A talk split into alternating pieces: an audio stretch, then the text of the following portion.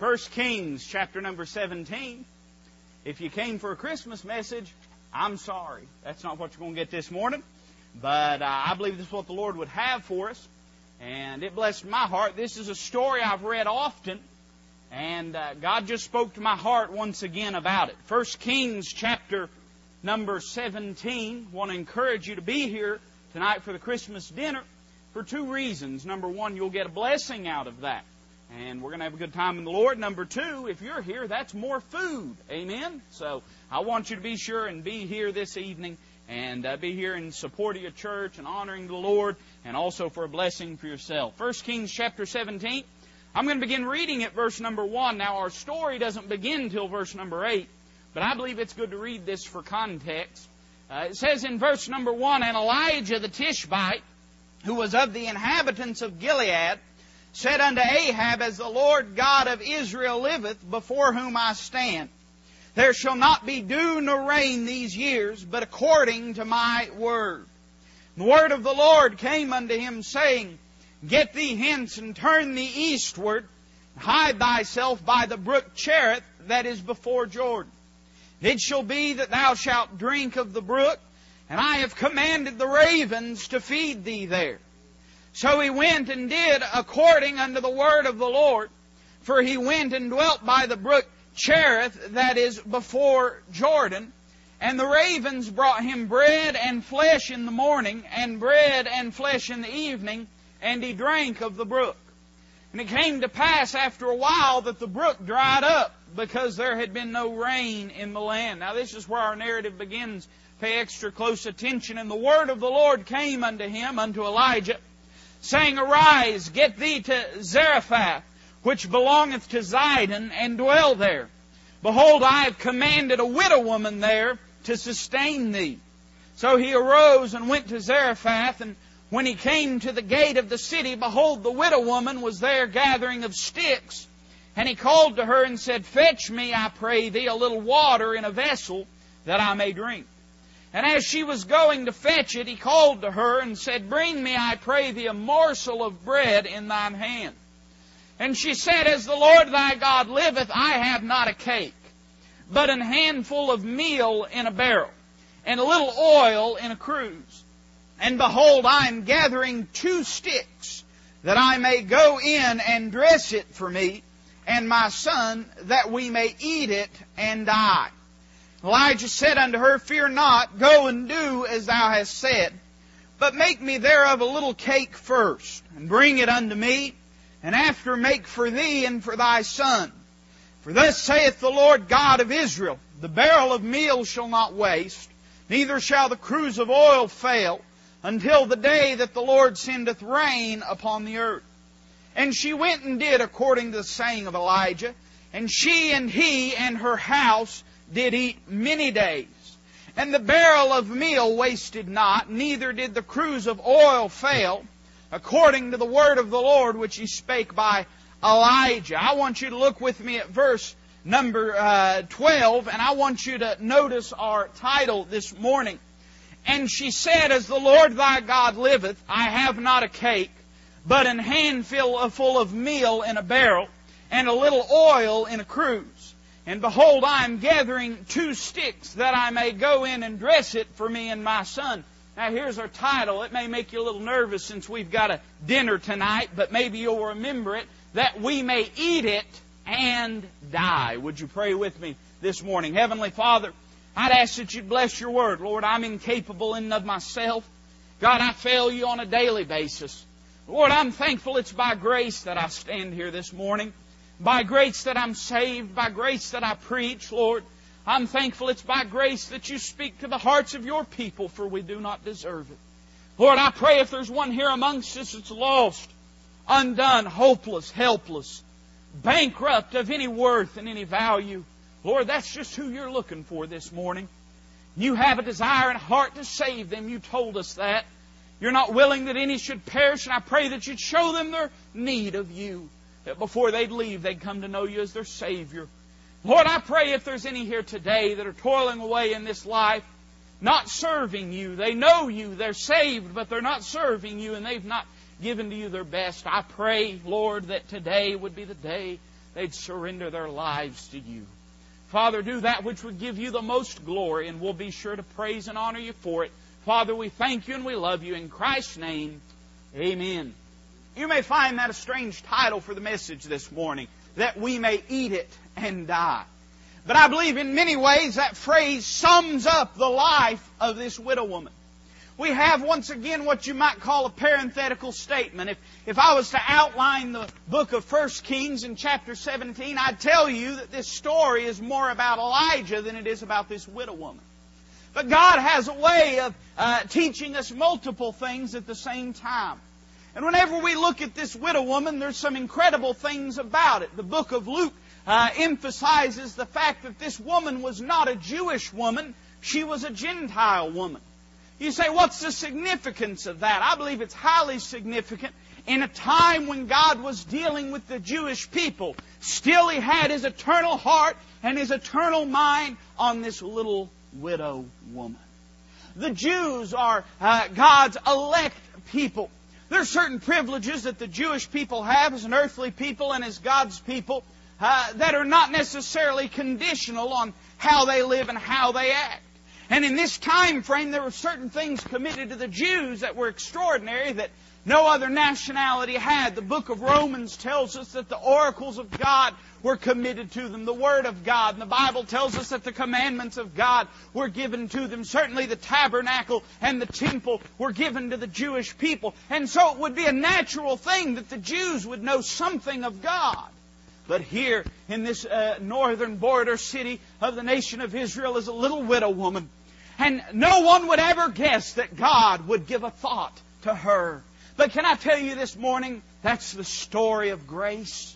Do you know that there's no reason to believe that God would look on me, but by grace He has? Do you know there's no reason that God should save you, but do you know that by grace He's done just that very thing? You see, this is an expression of God's grace. No reason to look upon this woman. She was alienated from the nation of Israel. She was alienated from God's people. But still the heart of God looked upon her and said, That's someone that I care for. But we find some interesting statements that this lady makes. And you know, uh, the context here, of course, and we've already read it, is that the uh, nation of Israel is in a famine. The brooks are drying up. The cattle are dying. The crops are not growing. And here's this little woman. She's got uh, no husband to care for. It's just her and her son by herself.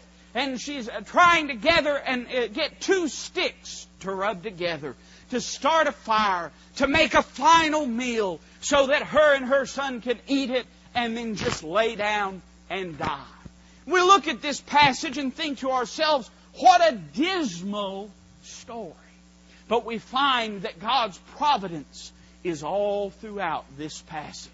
Do you know even when it's darkest, the true light of this world is still present in your life as a believer?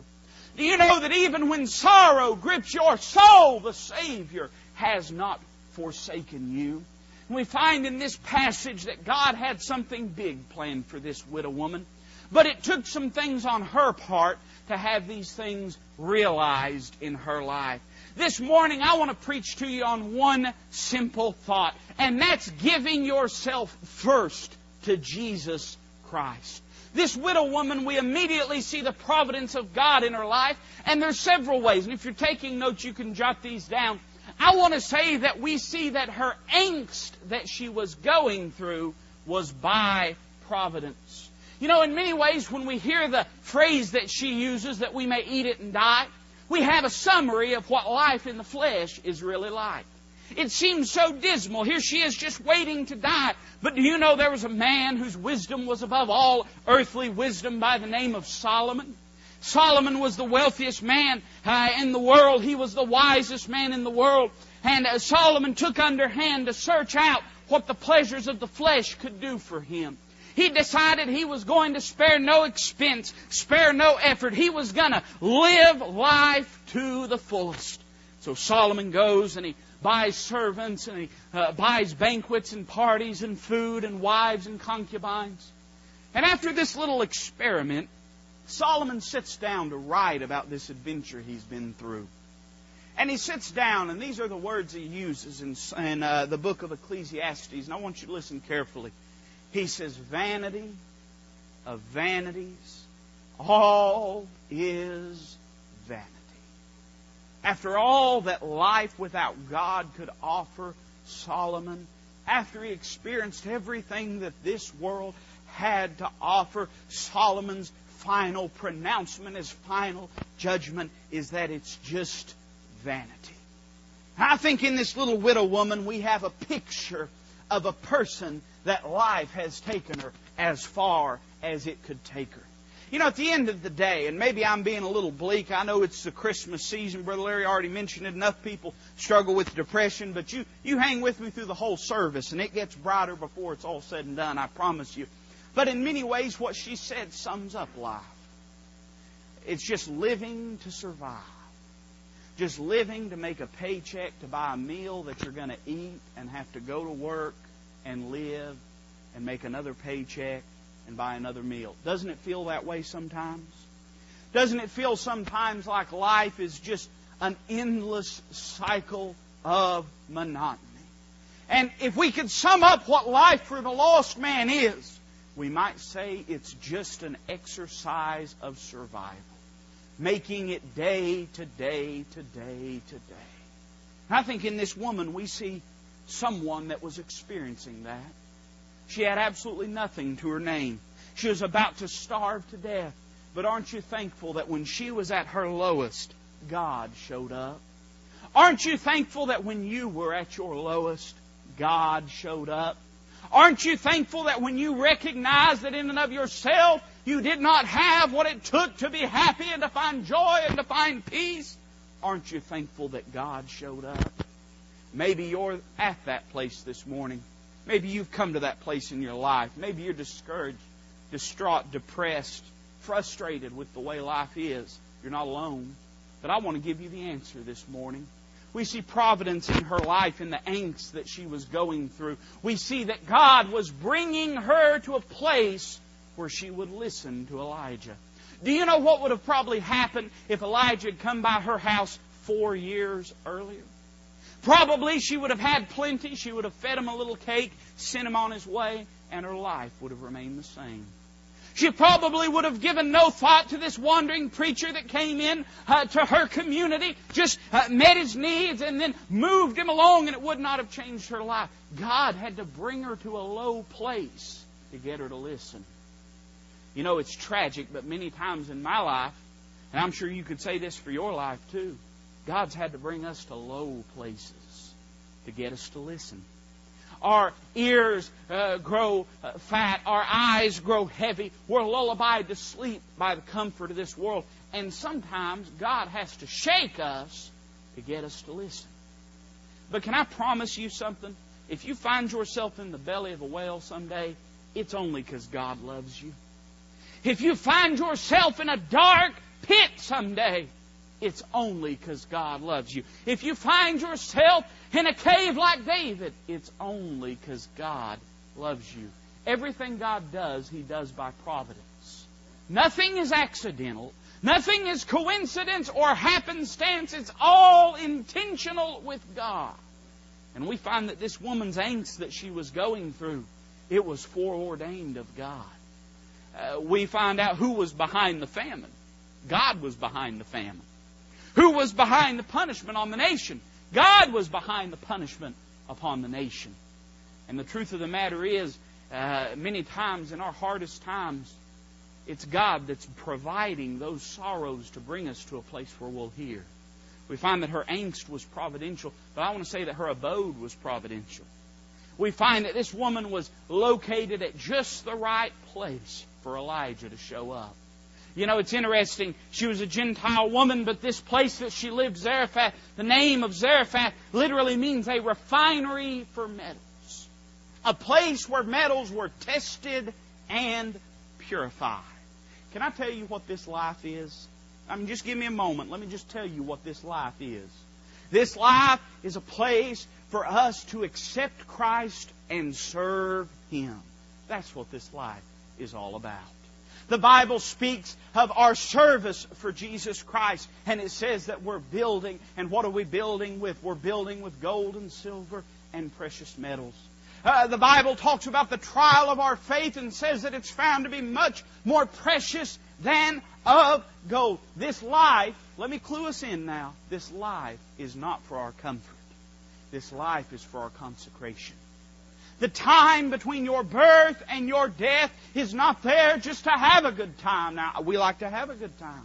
Nothing wrong. I believe God's people ought to have the most fun of any people in the world. I believe they ought to be the most joyous people in the entire world. But can I tell you that the purpose of this life is not the satisfaction of the flesh, but it's the life of faith towards the Savior.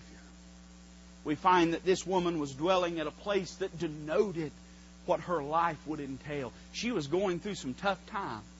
She was being put through the fire and she was placed in a place where her acquaintances could be by providence too. Can I say that I'm thankful that God brings people into our lives when we need them? You ever had someone show up in your life just when you needed them? Now, I know God did that, but I mean other than God. You ever had a friend that just showed up right when you needed them? You ever had a sibling that was just there for you in a way they had never been there before? We find that the people in our life that we meet, we meet for a purpose. There's nobody that you meet on accident. How many of you occasionally, how many of y'all have landlines? Let me ask you. You still got landlines? All right. How many of you get wrong phone calls sometimes on those landlines? Do you know there's no such thing as wrong phone call? Do you know the person on the other end of that line needs to hear about Jesus Christ? We uh, have a tendency sometimes to buy into this lie from the world that things happen by coincidence and happenstance. But we find that God brings those people in our lives for a particular purpose. You ever had somebody in your life that God just seemed to intertwine your daily lives in an unusual way? Have you ever had that happen? I've had that happen to me. A neighbor move in next door, a coworker at work, whoever it might be, and it just seems like God gives you an open door with that person. Why do you think God did that? Do you think He did that so you could go and watch ball games and spend time together so you could go to the races or so you could do this or do it. No, God did that so you could be a witness for Jesus Christ. We find that everything in this woman's life was brought about by providence. And can I say to you this morning that if you're in a place of sorrow, many times God will use the people that are around you to give you exactly what you need. But you know, providence is no good without purpose, and there's no such thing as providence without purpose. God does not determine to do something except He's got a reason for doing it. And we find that this woman finds not only the providence of God, but the purpose of God in her life as well. I find it very interesting. We see back in uh, verse number 9, I want you to look at it with me. It says, uh, Arise, get thee to Zarephath. Now this is God talking to Elijah, which belongeth to Zidon and dwell there. Now I want you to notice what it says. God says, Behold, I have commanded a widow woman there to sustain me. God is revealing to Elijah that there is a divine purpose in this woman's life. Do you know that you and I have a divine purpose for our life? This woman was commanded of God. I don't know what that commandment entailed. I don't know if she understood it clearly. I don't know if God's just simply saying that He's purposed that this would be the case. But this I know that this woman was sent to Elijah for such a time as this. There was a specific job that this woman had for her life. God had purpose. God had something for her to do. You know that God has something for you and I to do, each and every one of us. There's something for us to do. There's a work that must be done and it's divine. Your great purpose in life, listen to me carefully. You know why we get caught in the rat race? Because we're running with the rodents. That's why we get caught in the rat race. Amen? We get caught in the rat race because that's what we make our be all and end all in our life. Now, I understand that you've got to work. I understand you've got to make bills. And notice that Elijah did not forbid the woman to make a cake for herself and for her son. He just said, make one for me first. God understands that you've got to provide for yourself. God's not asking everyone to leave their jobs or leave their families and go out and do this or do that. But let me tell you this if you're living and you're not serving God, you're missing the whole purpose for your life. If you're living and you're not witnessing, if you're living and you're not growing in God, if you're living and you're not serving God, you've missed it all. There's divine purpose to your life. You may have to clock in, you may have to clock out, but let me tell you something. Uh, just because we clock in as a coworker, that don't mean we clock out as a Christian. Did you know that? God has put you on your job for a reason. God has put you amongst your family for a reason. We're getting ready to come to Christmas time. I guess we've already came to Christmas time, haven't we? And you're going to see a lot of your family. I know you don't like it, but you are. you're, going, you're going to see a lot of your family. Do you have lost loved ones? You're probably not going to see them until next year. You're probably not going to see them. It'll be a year from now when you see them again. I want to ask you something. How many of you have lost a loved one in this past year? Sure. A lot can happen in a year, can it? You've got loved ones. God's put you to cross their path for a reason this year. There's divine purpose in what's taking place in your life. But I want to say, secondly, that there was a devout purpose for this woman's life. A devout purpose. You say, what do you mean? This is where we really get to the meat of it. So I don't want you to miss this. Get this, buy, buy everything. You can take a nap after this, okay? I, will be that nice to you, but I want you to get this. Elijah looked at the woman. She came to him. She was uh, trying to find two sticks to rub together just to survive. And she came. Elijah said, I want you to go get me something to drink. She had plenty of water, so she didn't mind doing that. So she went and got him water and brought it back. Do you know that most Christians, the, the extension of their service, the extent of it, the reach of their service is just doing what it doesn't bother them to do? Did you know that? Doing what's convenient. Doing what doesn't take sacrifice. She didn't mind to go get the water. She had plenty of water. She goes and gets the water and brings it to him. And eh, Elijah looks at her and says, All right, now I want you to go and bake a cake and bring it to me. And she says, You don't understand. Elijah, all I've got is enough for me and mine. All I've got is enough to survive. I don't have it to give. Elijah makes an interesting statement. He says, I want you to go and I want you to provide for your family. But first, I want you to give to me. This is what I want you to get if you don't get anything else this morning. The purpose in your life, your entire existence, ought to be given to Jesus Christ before it's given to anybody else. It's not that God doesn't understand you've got obligations. God's not dumb, and He's not blind, and He's not dead, and He's not deaf. But God also understands that He won't put anything on you that with His help can't be done. It was a devout purpose. It was an act of faith. We have this idea, and I preached on this before, and if you don't want to hear it, you won't hear it anyway, so I, don't worry about you getting too upset about me. But we have this notion with our giving. And I use giving, but it could be used with our time, our energy, whatever it is. But I use it with giving because people are most prone to do it with this. With our giving, we have this notion that we budget it into our every month budget or every week budget. And it's a set amount and we give it every single week and we get to where we determine our standard of living before we determine our standard of giving. And it never changes and always stays the same. And do you know why? Because we say, I can afford to give that much.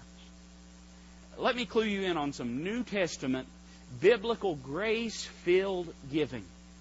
If you can afford to give what you're giving, you're not giving anything at all. What does the Bible say? They first gave of themselves. What does that mean? I think it means that they gave of themselves personally. They gave their time, their energy. But I think it also means that they gave what they didn't have to give. This woman gave what she didn't have to give. She gave it all to Jesus Christ. Gave it all to the cause of God. She said, I'll give everything to you, Elijah. And I want you to notice that even though she did, do you know God provided for her? You know you can't outgive God. And that has to do not only with your money, but with your time and energy as well. You know what we're bad about? Hey, I, am as bad as anybody. We give the best of ourselves to everyone but God. We give the best of our energy to our family, to our friends. We give the best of our work ethic to our secular job. We give the best of our money to our family. We give the best of everything. Then you know what we do? We say, God, this is what I have left over for you. What's the biblical pattern? The biblical pattern is make it for me first, then you go and make it for you. Now the woman would have said, no doubt, but there won't be enough left over. And you know that's what we do. Oh boy, I'd serve God. I just don't have time to do it. Well, you know, I give more to the Lord, but I just ain't got money to do it. Well, you know, I do more for God, but I just don't have the energy to do it. And you know what we're saying? We're saying, God, you've asked me to do this, but if I do this, it's going to hurt me. And you're not going to take care of me, and you're not going to provide for me like you promised that you would do. I want you to notice that this woman had divine purpose in her life. She had devout purpose in her life. Boy, I like this. She had a discovered purpose in her life. If you ask 90% of young people what they want to know most about God, you know what they'll tell you? I want to know God's will. I want to know God's will. And usually what they mean by that is I want to know who I'm going to marry and if they're going to be fat. Amen. I want to know where I'm going to live and if it's going to be ugly. I want to know what kind of car I'm going to drive. And if it's going to be nice, I want to know where I'm going to go to college. And I want to know whether it's going to be ritzy. I want to know where I'm going to live. They want to know the particulars of their life. You know the problem? They don't care about the everyday serving of God. Do you know that as adults, we're just as bad about that? We try to live our life in the big picture while neglecting the day to day. And every single picture is composed of thousands of brushstrokes. Didn't happen all at once. It was the day by day by day by day. This woman discovered the purpose of God for her life. And you know what she did? She obeyed. Let me tell you something. As Christians, if we just do what we know to do, then God would fill in the blanks when they needed to be filled in. We all the time say, Oh, I want to know this, I want to know that. Are you reading your Bible every day? Are you praying every day? Are you witnessing best as you can? Are you living clean and holy for the Lord to the best of your ability? Let me tell you something. If you're not doing those things, don't shake your fist at God when you feel like you don't understand what to do in life. The Bible says this is the will of God, even your sanctification. The Bible says, in everything give thanks, for this is the will of God concerning you. The Bible over and over and over again gives us the will of God. But we want the undiscovered will of God when we won't obey the discovered will of God. We find in this passage this woman find out, found out what God wanted her to do, and she obeyed. She followed the Lord. And lo and behold, I want you to see God's provision for her. You know, when God's work is done God's way, it's always done with God's provision. When your life is lived to God's glory, God will always provide for you. Look what we see in this passage. I want you to notice that first off, that she was given provision to serve. The Bible tells us later on in the story that from the time that she first honored God until the time that the rain fell on the earth, it did not just say that her and her son ate, but it, say, it said that her and her son and Elijah ate. You know why God gave her uh, the unlimited provision of the grain, the meal, the oil? Because she was serving Him. Let me tell you the most guaranteed way in your life to see your needs met, your bills met. And some of you that have served God for a lot of years could give a testimony to this. If you'll serve God, He'll always meet your needs. Why does God give us what He gives us?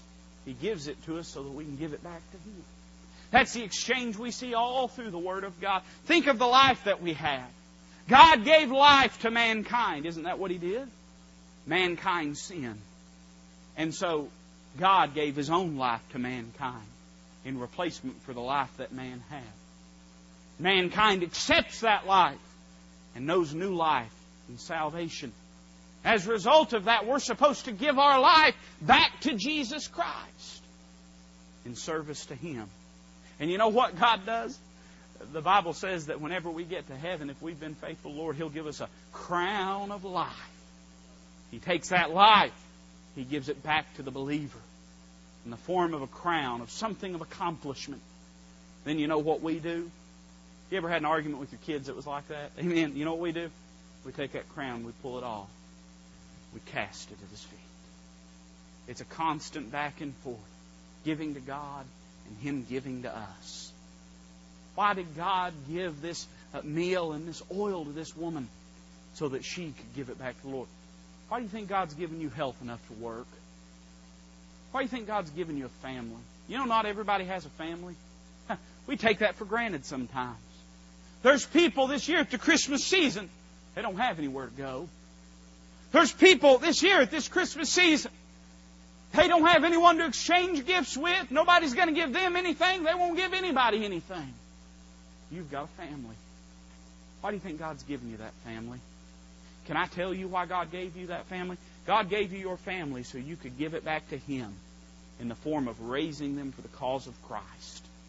You know why God gave you that uh, the health that you've got so that you can give it back to Him in serving Him. Finding the place that God would have you to have in His local body and doing what God would have you to do. You know why God gives you that paycheck every week? And by the way, your work don't give you that paycheck. God gives you that paycheck. The only reason you're drawing a breath enough to cash that paycheck is because God allows you to. You know why He does that? So that you can give it back to Him. What we want is we want to take what's ours and give God what's left over. But as long as you're doing that, you're not going to be happy. The meaning of life is the giving of ourselves to Jesus Christ. We find that God always provided for her to do that. But not only did God provide for her to serve Him, but God provided her to survive. Always when she went to the barrel of meal, always when she went to the oil, there was always sustenance. You know what David said? David's a pretty smart guy. And David said, I've been young, now I'm old. Some of you say amen. I've been young, now I'm old. David saw a lot of things in his life. Do you know that? I mean, uh, David had killed a bear, killed a lion. He didn't do it when he was three, amen, but he, he killed a bear, killed a lion, killed a giant. He saw himself go from the depths of the miry clay to the throne of Israel. He had seen an entire nation transformed. He said, I've seen a lot of things in my life, yet have I never seen the righteous forsaken, nor his seed begging bread. David says, of all the things that I've seen, I've never seen anyone that loves and serves God go hungry. God always meets their needs. God always provides for them. I want to show you a final thing, and I'm going to hush. God provided for her in service. God provided for her in survival. But I want you to notice that God provided for her in sorrow as well. I want you to look at verse number 17. We'll close. The Bible says, And it came to pass after these things that the son of the woman, the mistress of the house, fell sick. And his sickness was so sore that there was no breath left in him. I want to give you a reality check that the TV preachers will not give you this morning. I want to give you a reality check that a lot of radio evangelists won't give you this morning. You know that bad things happen to people that serve God? Things that you can't make any sense out of. Things that you can't understand. There's been a lot of talk lately, and if you've watched the news, even if you've tried not to watch the news, you've heard about what happened in Connecticut. Everybody says the same thing. It never fails. We've had, what, three, four of these shootings this year, and everybody says the same thing every time. Where was God in all this? There's a lot of answers I can't give you, but I'll tell you exactly where God was. God was present in the lives of His people. I can't understand everything about it. You make sense out of a man going into a room full of children and taking uh, 27 lives, including his own. You make sense out of sending 20 children off into eternity. I can't make sense out of that. But you know, I made up my mind long ago I wasn't going to try to be God. And I was going to let God be God. He saved my soul. I've learned to trust Him. Amen. And let me tell you something. You're going to have hard times in your life. Don't think you won't. But as big as your problems are, can I tell you, you've got a bigger God in your life? This woman was ready to die. Seemed like no hope whatsoever. I mean, just, but you say, why was she trying to find two sticks? Because that's what she needed to make that last fire. And the Bible says she is searching when Elijah found her. It was hopeless. But then God showed up and she learned the real meaning of her life. You may be in a place this morning. You feel like you're searching for those last two sticks. You're getting ready to drown. You don't understand. Can I tell you that God's bringing you to a place where He can show up in a mighty way? When He shows up in your life, Don't miss the lessons that He's teaching you. This woman learned that if she give first to Jesus Christ, He'd reward her in a greater way than she could ever imagine. This woman learned that if she would give herself first to God, that she'd find true happiness, true peace. Can I tell you that the answer to your life this morning is this and this alone?